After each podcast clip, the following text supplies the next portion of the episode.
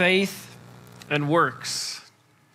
The essence of James. I love that intro to this series. It's going to be a powerful yet challenging series to navigate through together. And right off the bat, I want to let you know of one of the next steps that we're going to press into over the course of the next few weeks. If you follow us along at votrweekly.org, you can click on next steps, scroll to the bottom. There's a few invitations. We do this every week, things that you can sign up for to continue the message that you hear on Sunday throughout your journey, throughout the week. And one of them this week is to sign up for a Bible reading plan. It's really simple.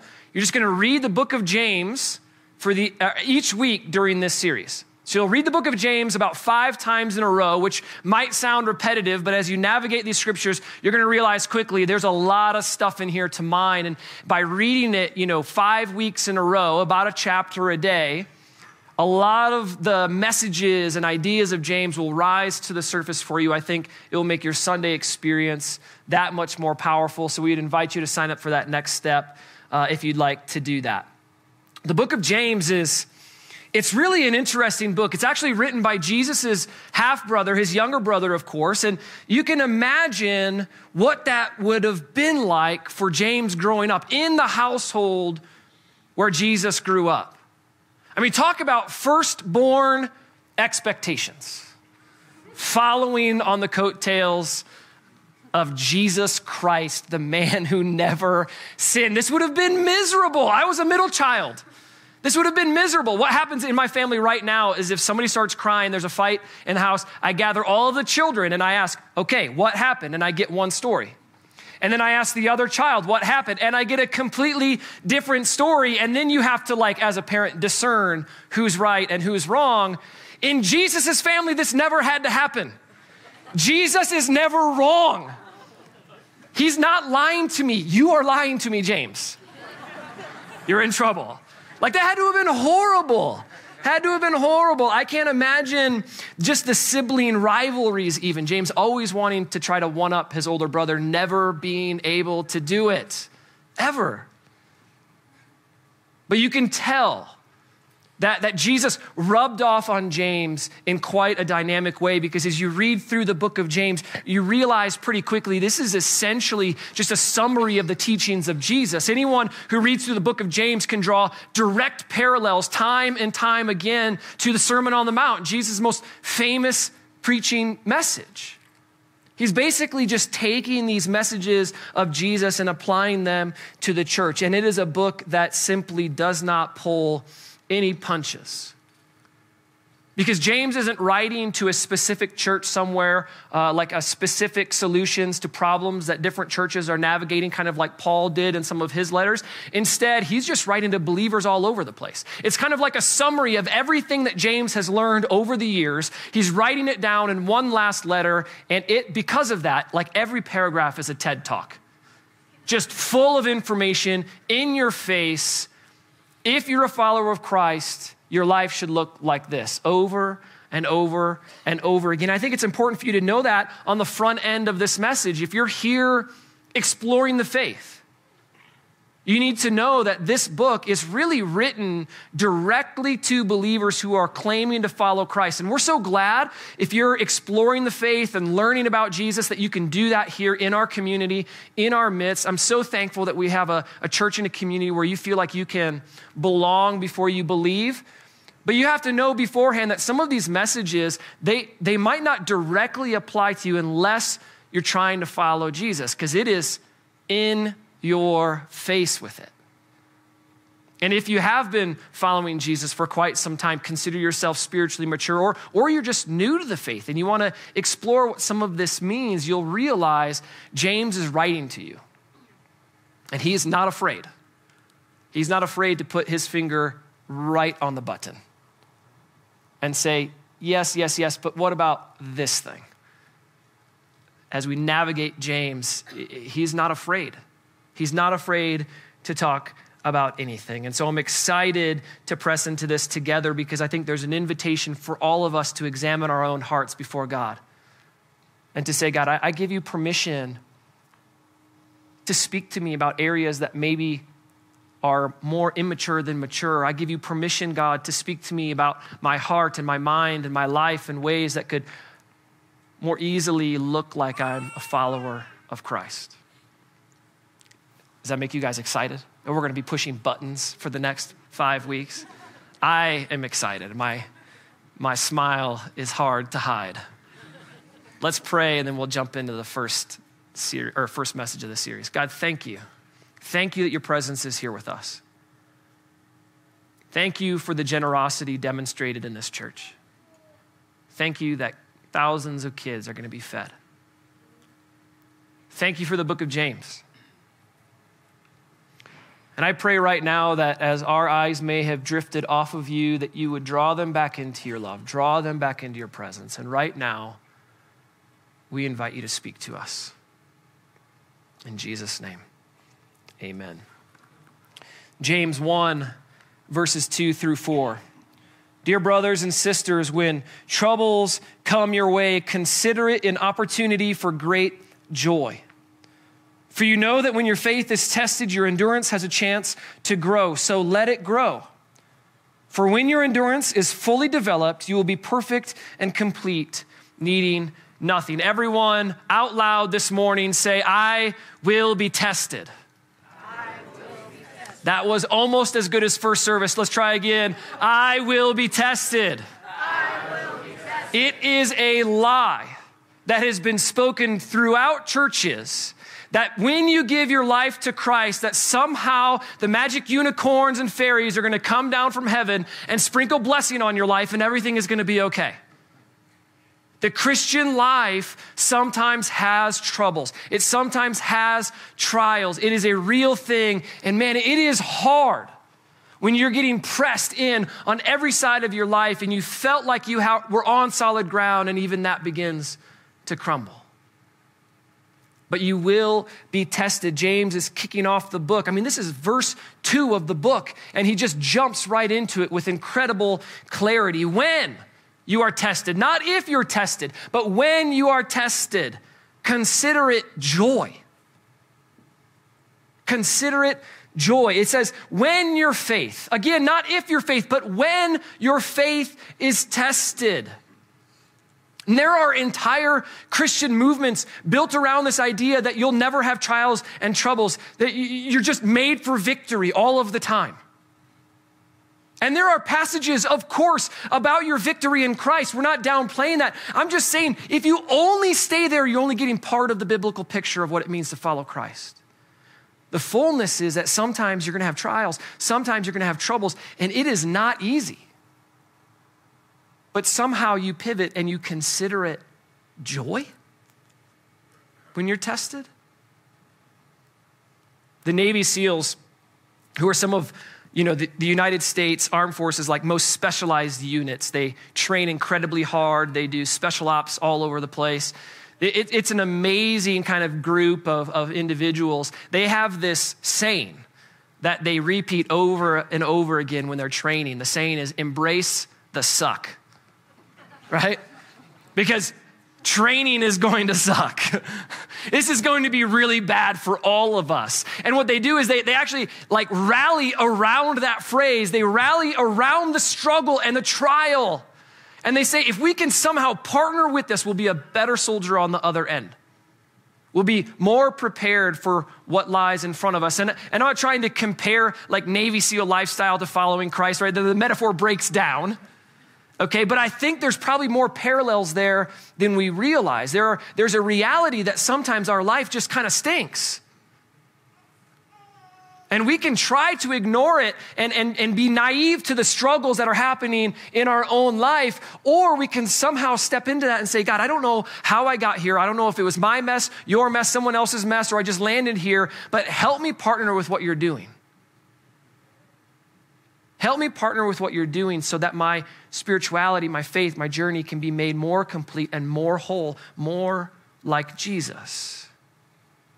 I'm not saying just sit and hang out in the rough situations, but try and pray for heavenly perspective in the midst of these trials and tribulations because you might be getting tested for a reason.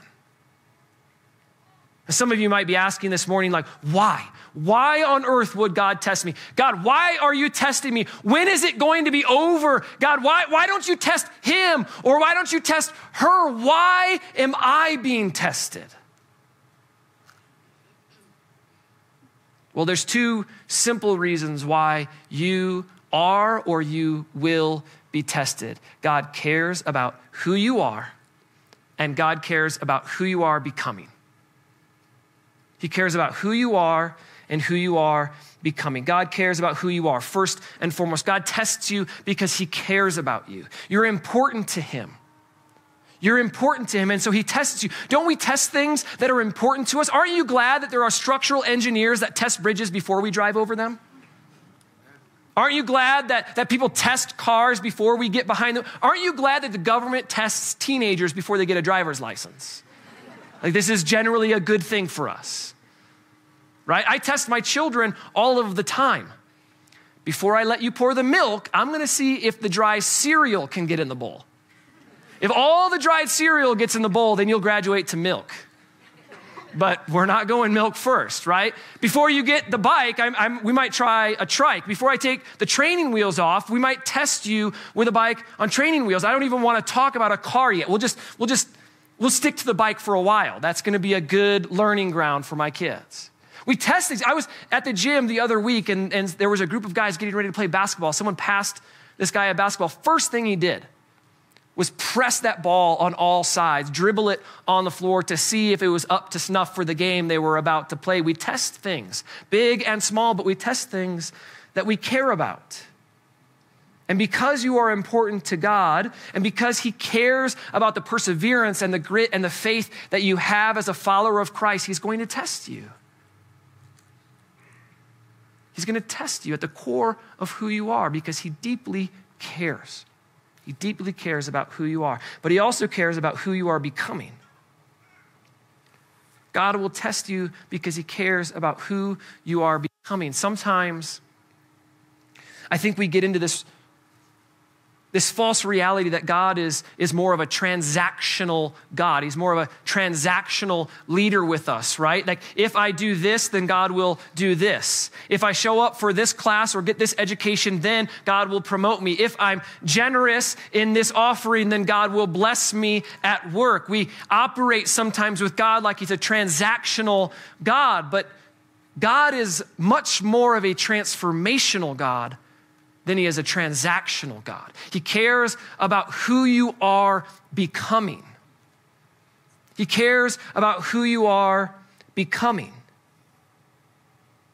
He's into the transformation of your life, the transformation of your heart, the transformation of your Christ likeness. If you look at verse 3, you can see really what I'm pulling out from the text here. It says this, for you know that when your faith is tested, your endurance has a chance to grow. I want to emphasize the phrase has a chance to grow, which of course means it has a chance to not grow.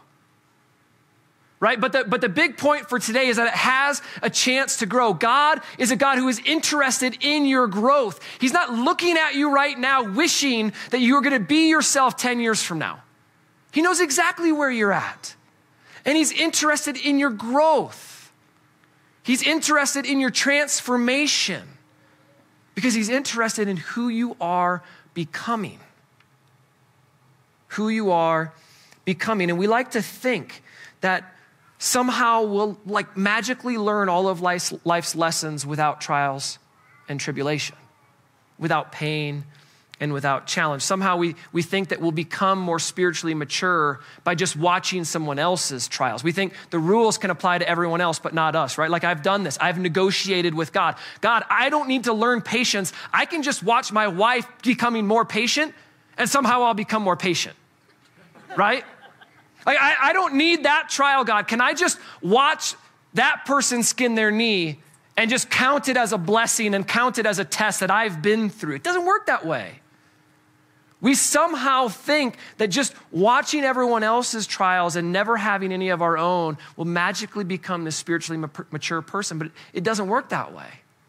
You need trials, you need testing and challenges and hardships in order to become more like Jesus. I mean, Jesus went through testing, he was tested. At times, he was left by everyone around him. At times, people wanted to throw him off a cliff. He was rejected by the people he came to save. Jesus was tested. Why do we think that somehow we'll magically get a pass on that? You will be tested. But it's because God cares about who you are becoming. He cares about the transformation of your heart. And the truth is, sometimes you just need the fire in order to unlock some things in your heart.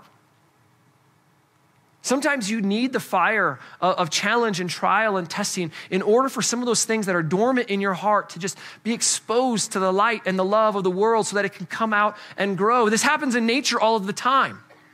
There's a really sweet tree, the lodgepole pine. It lives at like 8,000 plus feet here in Colorado. I spent some time uh, researching this with some CSU uh, majors. They were teaching me about the lodgepole pine. Their pine cone is so tight and it's so packed with resin that when it falls off the tree, it doesn't sprout a tree right away because the seeds aren't exposed to the light and the moisture that it needs because the pine cone is so tight. It actually takes a wildfire, intense heat to come by those pine cones and melt that resin enough so that the pine cone will spread open and the seeds will scatter all over the place. We hate wildfires here, right?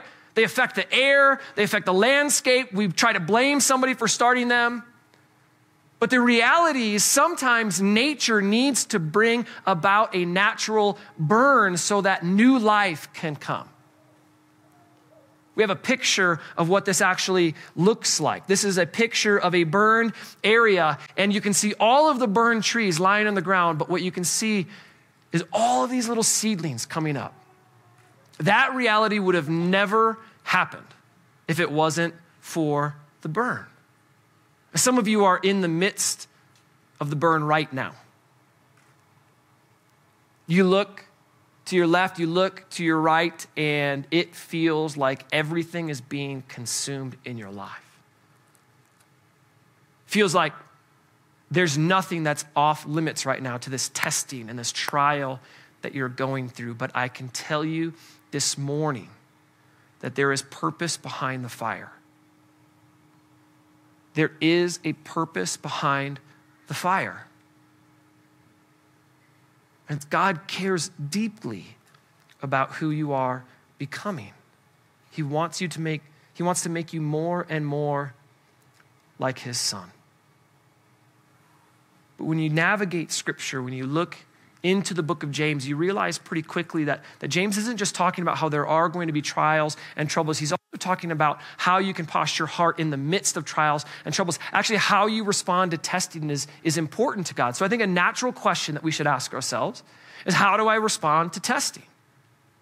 How do I typically respond to testing? I, when I grew up, I loved tests.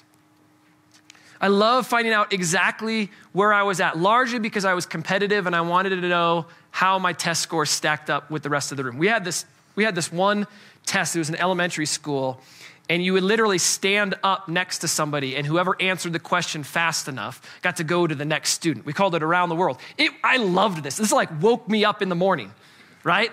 Around the world, I'm going for it today. I want to make it three times around the classroom. My wife hated this game. Hated this game. This is why we're so complementary to each other. I love testing. I, I, loved, I loved two a days at sports camps in the, in the middle of the heat where your, your body was tested and you would, you would be pushed to your limit to the point where you would like collapse on the track. I felt good about that. I knew my limits. But we're talking about something way beyond just athletics and academics. We're talking about when your life is literally crumbling all around you, and relationships seem to be vanishing, and finances seem to be just falling through a, bag with a hole, and you don't know how you're going to make it to the next day. These kind of trials, these kinds of troubles. They begin to reveal a certain amount of your character. They begin to reveal parts and pieces of your heart that maybe you didn't even know were there. But there is a purpose to the burn. Sometimes God brings about that testing and those trials in order to reveal some of those things so that we can get rid of them, so that we can lay hold of the Christ like things. So, how do you respond? I'm just going to put some words up on the screen and let you look at them. These are typically ways that humans respond. We blame and we complain. Well, we've all been there, right? It's not my fault, it's that person's fault. We just have a sense of grumbling and, and complaining about it. We, we avoid things. We quit things before the fullness of the work can be done in our heart. We try to find shortcuts to get to the same goal, but a different route than God, than what God has for us. Oftentimes, we'll even find ourselves isolating from community because we don't want anyone else to know about these trials or troubles, or we feel like it'll somehow disqualify us from our journey with Christ. And so we just isolate and keep those things hidden. These are typical ways that we as humans respond to trials and testing. I didn't come up with this list. Actually, as you read the book of James, he pretty much systematically talks about all of these things. If you're not happy about uh, us doing James, now you probably are really excited that we're going to be going through James, right? This list comes from James. It comes from God. He knows this is like human nature that without Christ living in us and transforming us into his image, that this is like a natural response that we will have to blame, to claim, to complain, to avoid or quit.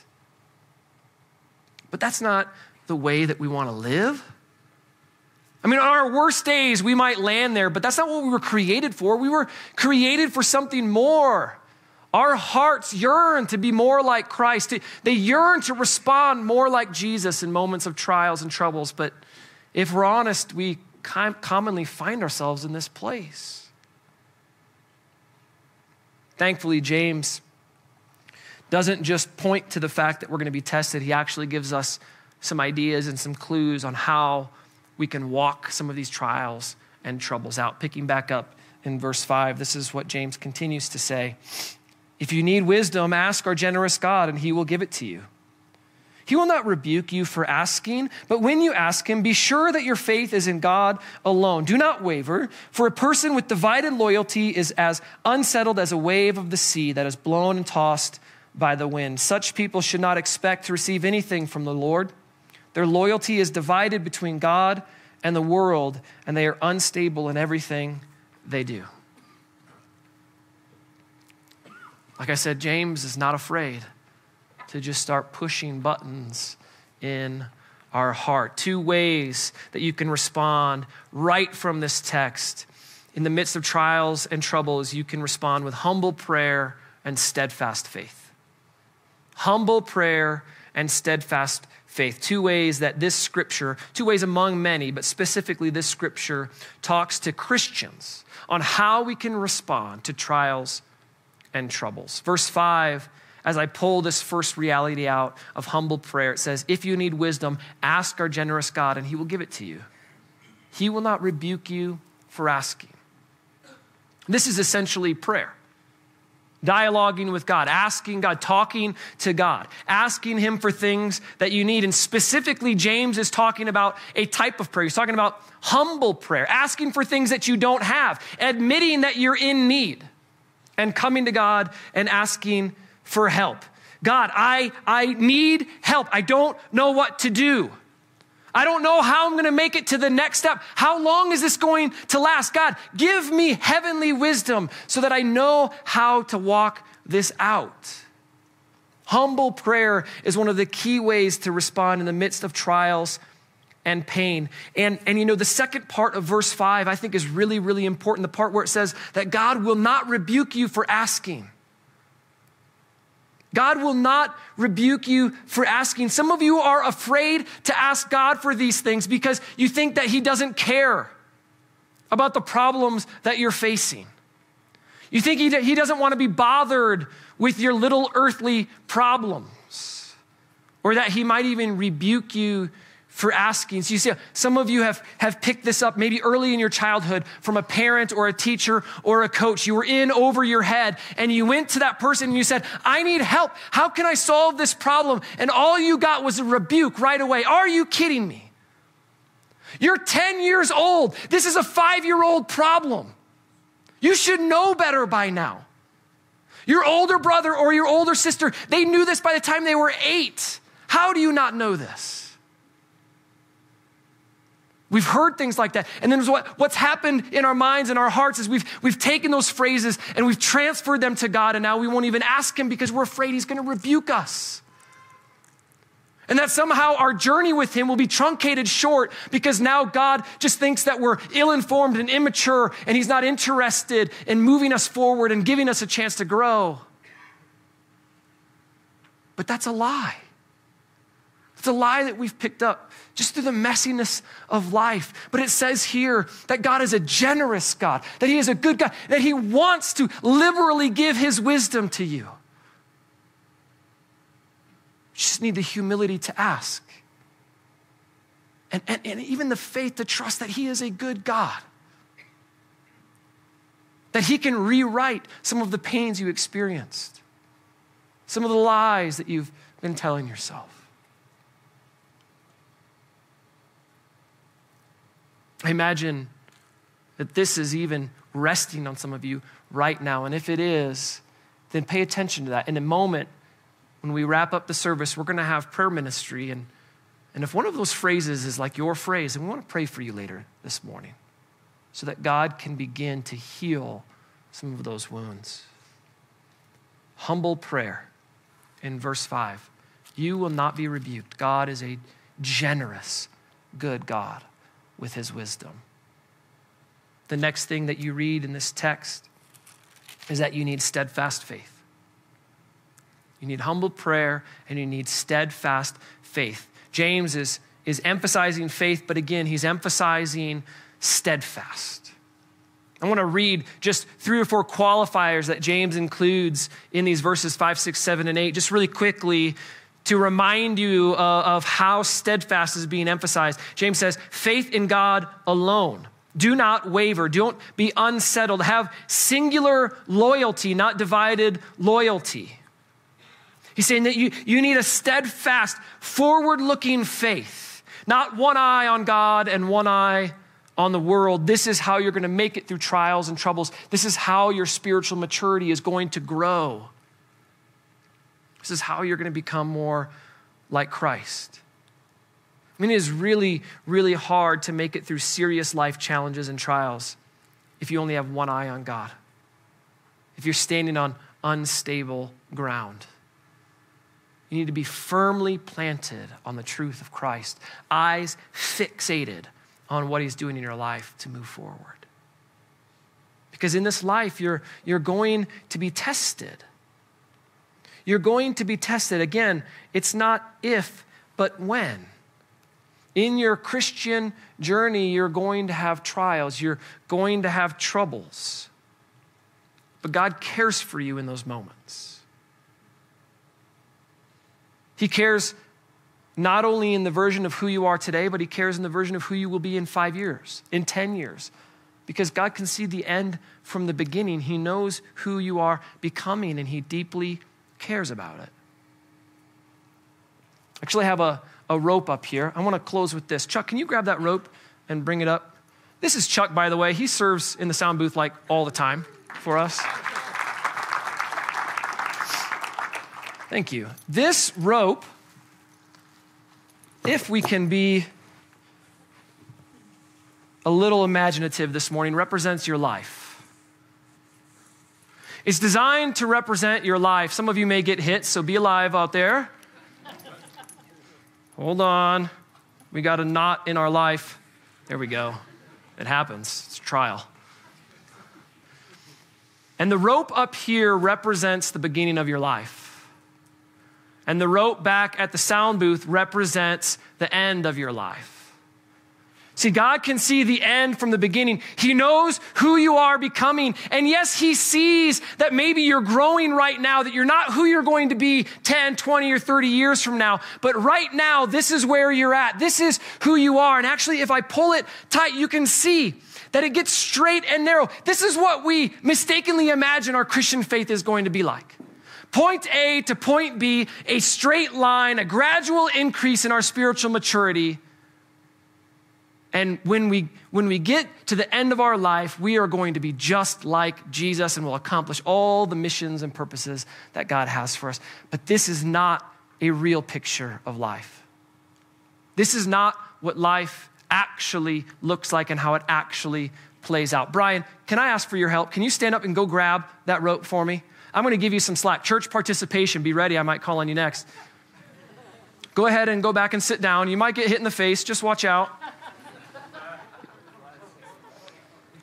You're going there. God, God wants you to become this person. God has this mission and this purpose for you, but somehow, some way, you just get off track a little bit, and all of a sudden you navigate like 45 degrees to the left. And you think to yourself, how did I even get here? What kind of trial, what kind of tribulation landed me here? What can I do? How can I get out of this mess? Chad, can you grab that rope too?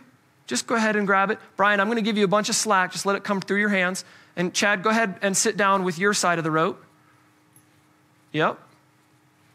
This is guaranteed to make sure no one falls asleep during my messages. I'm going to do this more often. All of a sudden, you get in your point, the point in your life where, you're, where, where Brian is, and next thing you know, you take another turn. You thought you were going there. You, you thought maybe you would move to this place or get this job or be in this relationship, and it all comes crashing down, and the fire is all around you. And again, you seem to pivot way off course. But God is with you on that journey. God knows who you are going to become. He can see your end from the beginning. And this little diversion, God is the master at correcting course in your life. God is the master of navigating trials and troubles with you, with his generosity of wisdom and love and care and compassion. He's not disappointed when you get to that juncture in the road. He's not upset with you or rebuking you when you land in that spot of your life. Some of these tests and trials, believe it or not, are from God. Because God knows the only way you get to the end is through some of these trials and some of these tribulations. God knows that the only way you'll become more and more like Christ is if you get tested here and there along the journey. This is the Christian life that is paradoxical. And sometimes we actually move off course before we get there. Sometimes we, we get tested and tried before we end there. And then there's this little joint in the rope where it feels like, man, that is like the hardest spot. That is like the worst test and the worst trial you've ever been in. And, and actually, some of you are in that spot right now, the spot where you don't know if the rope is going to stand or if it's going to break. And you don't know if that journey is going to continue or if it's going to stop but God sees you even in the toughest spaces. And He knows exactly how strong that joint is in your journey. If you'll cry out with humble prayer, and if you'll stay on the journey with steadfast faith, you will experience God in that moment and you will grow in your spiritual maturity. It's not easy. I'm not saying it's easy. James is not saying it's easy. But he's saying there is a purpose to the fire. There's a purpose to the fire in your life. Let's pray.